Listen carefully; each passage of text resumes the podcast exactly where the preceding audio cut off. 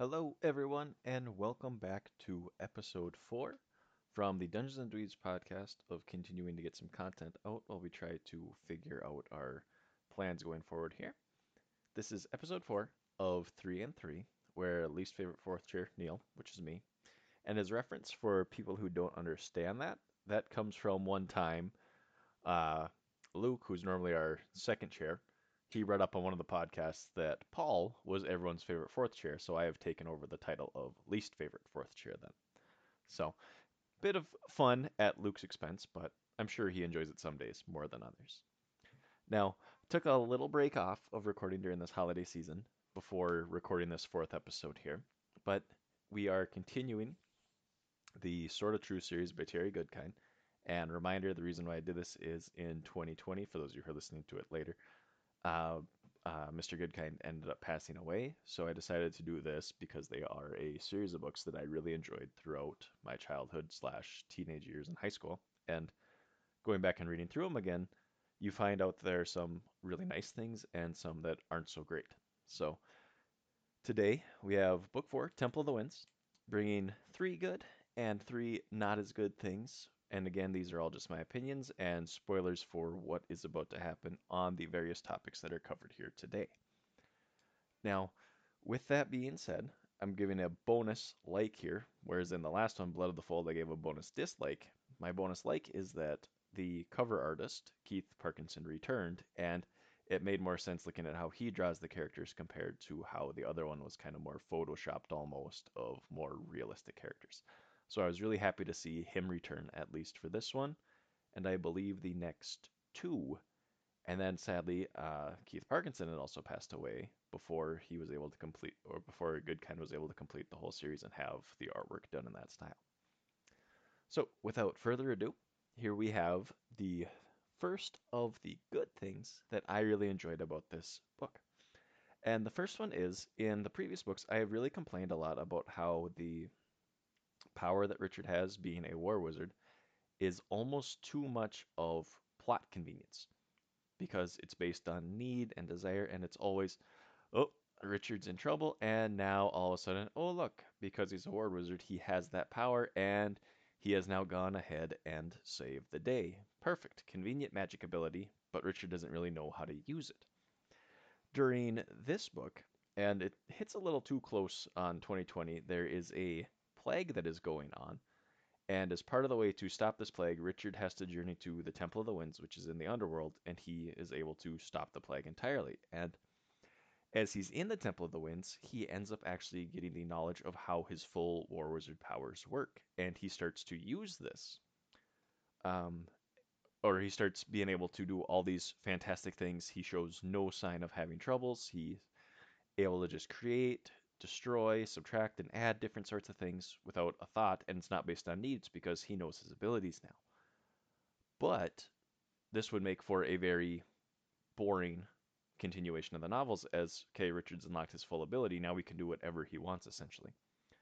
Instead, as Richard has to escape the Temple of the Winds to try to go and save the lives of the people he loves, he has to give up the ability of knowing everything, and he also ends up taking this whole plague among himself or into himself. So this was a nice way that Goodkind did it, where he set up that, okay, here is what Richard could do, but now it had to be taken away because otherwise things would be way too simple for him to solve the issues on. So I really like that of showing the potential, but then showing why that potential is still not there. Now, flipping to the not so good side.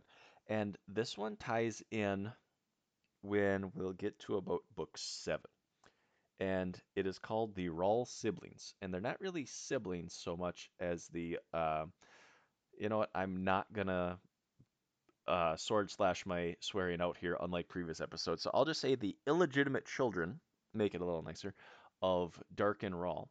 In this book, we find out that Richard has a illegitimate brother. His name is Drefan Rahl, and he has been kept away from um, this are from D'Hara because of his mom ran away after she'd been raped by Darken Rahl, and he was raised by this group of healers. And what we find out here is that he is an ungifted child of Darken Rahl. And despite this, though, he's able to do some rather interesting things as Darken Rahl's been able to talk to him from beyond in the underworld. He's he is actually the villain here in this one. Well, one of them. And he's more of a tertiary antagonist during this one, but he is the one who is kind of leading these plot points along, and he's able to do all these miraculous things, and he's able to stop different magic abilities from happening. Because at one point, um, ends up trying to use her Confessor's power on him, and he's able to manipulate the ley lines essentially of his body and counteract it from stopping. And he's able to use these different ley lines of ability and these healer arts, if you, as I'm going to describe them, and use them to stop various things from happening, almost like an actual magical ability of how he does it. But we later find out in book seven, there's a little more specific term for these ungifted children of Darken Rahl. And this one kind of it goes against it with what happens in book seven, and it's almost like there needed to be a retcon of what happens, but it just doesn't fit the flow of what happens with the later book. Now, when I first read this one before I got to book seven, I enjoyed how um, Drefan Rahl was set up. But with the later book of seven, looking back on it now, it kind of messes with how I view this. So in my mind, that is a negative because of how a previous book set it up. Back to one of the good things. Now, in this book, there is a plague, like I mentioned, and the plague is brought about by Jagang and the Imperial Order. Now, one of the reasons why he or how this plague is started is there is a box that has the plague in it, and Jagang has a Sister of Dark release it on a child. Now, I know what you're thinking right there. How is this a good thing? Well, one, it's establishing the depths that this villain will go to to pr- try to prove his main point. Now, Jagang did this because when uh, so he's a dreamwalker. Sorry, going back to that. So he can enter people's minds and see what they see. And at one point, when he was in uh, the Midlands, he saw that Richard had kind of made a modified version of a game that was popular in the old world. And that game is basically called the Game of Life. And what Richard did was made this game easier for more people to play.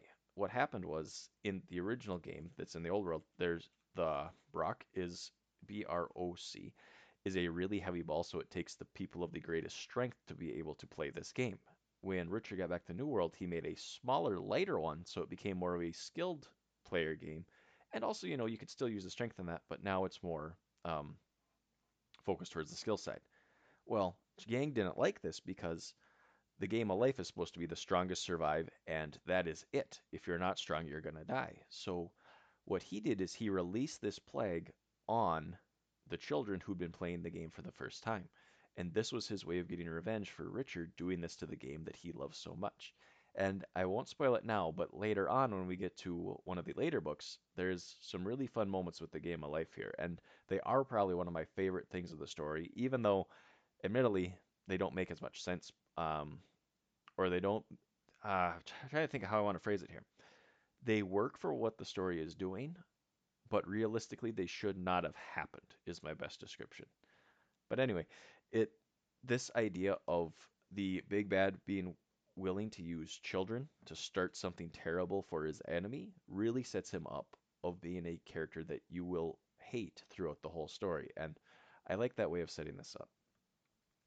Now, back to the next two not so good things. And reminder, I go one good, one bad, one good, two bad, and then finish with the one good one.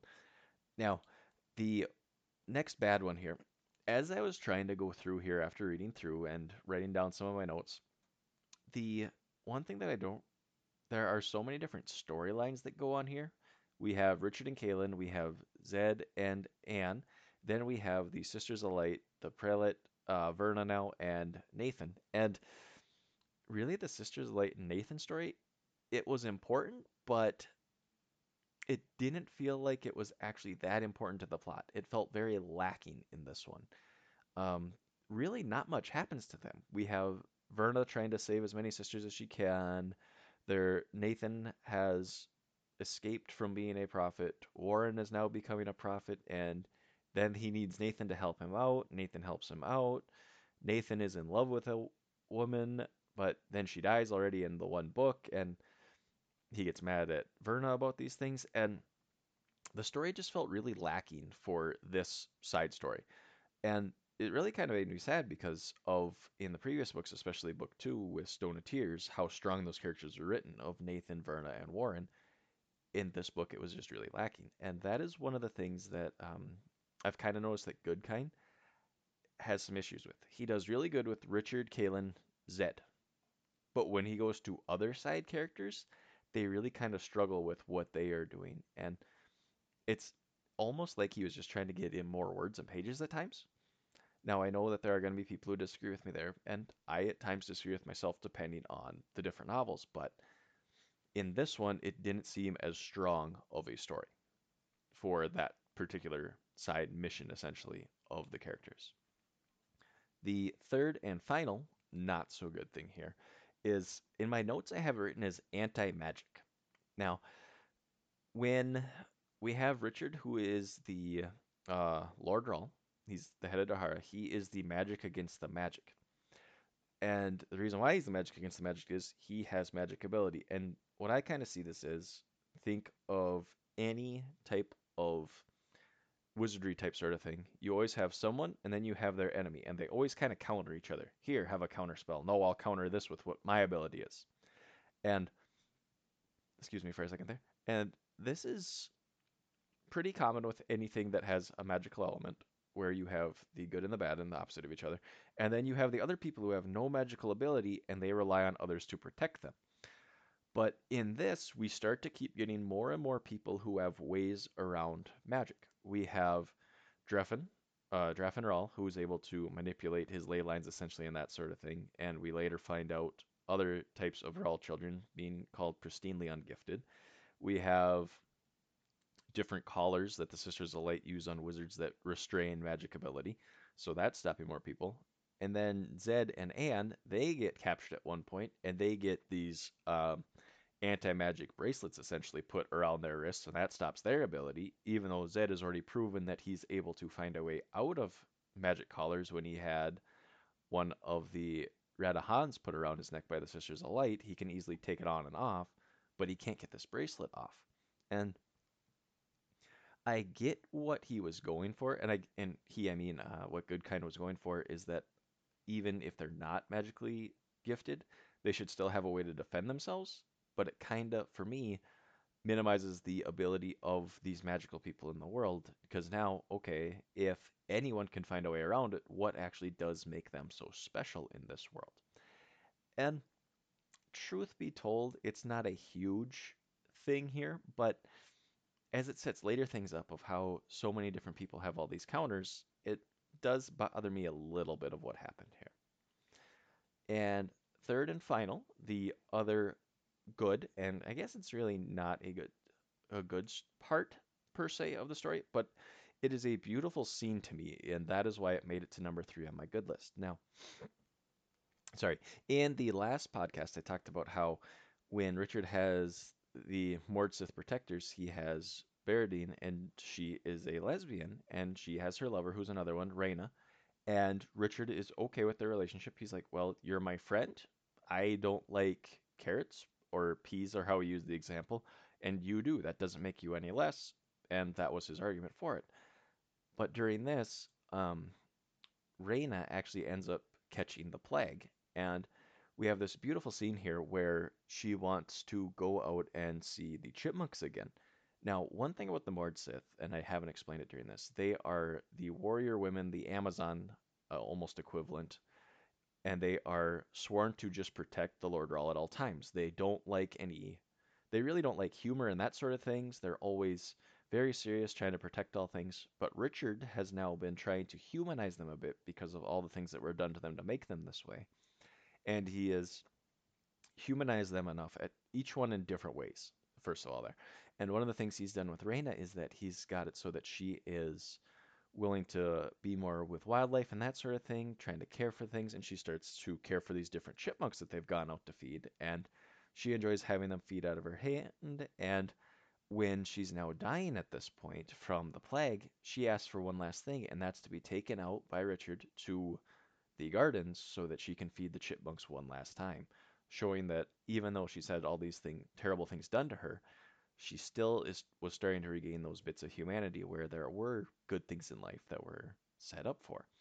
And I thought that was really nice of how they set, or that scene was, I thought that scene was very well written, showing what she cared about now and that she wasn't just set up to be this merciless killer like the Mord-Sith had been shown in book one. Now, those were my three. Uh, three good things and three not so good things. And again, some are of higher uh, levels on like intensity of that sort of thing, but each person's mileage will vary. If you have any comments that you'd like to maybe even counteract some of the things I said here, hey, please give us a comment on our Facebook page. I'll try to get the next one out in a week or so as we go on to Book 5, Soul of the Fire.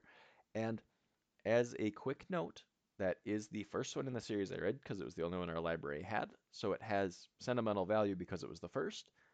But there are many things that did not so do so well on that one. So a little preview for you there. Otherwise, please make sure you all have a good day and stay safe out there, okay? Thanks.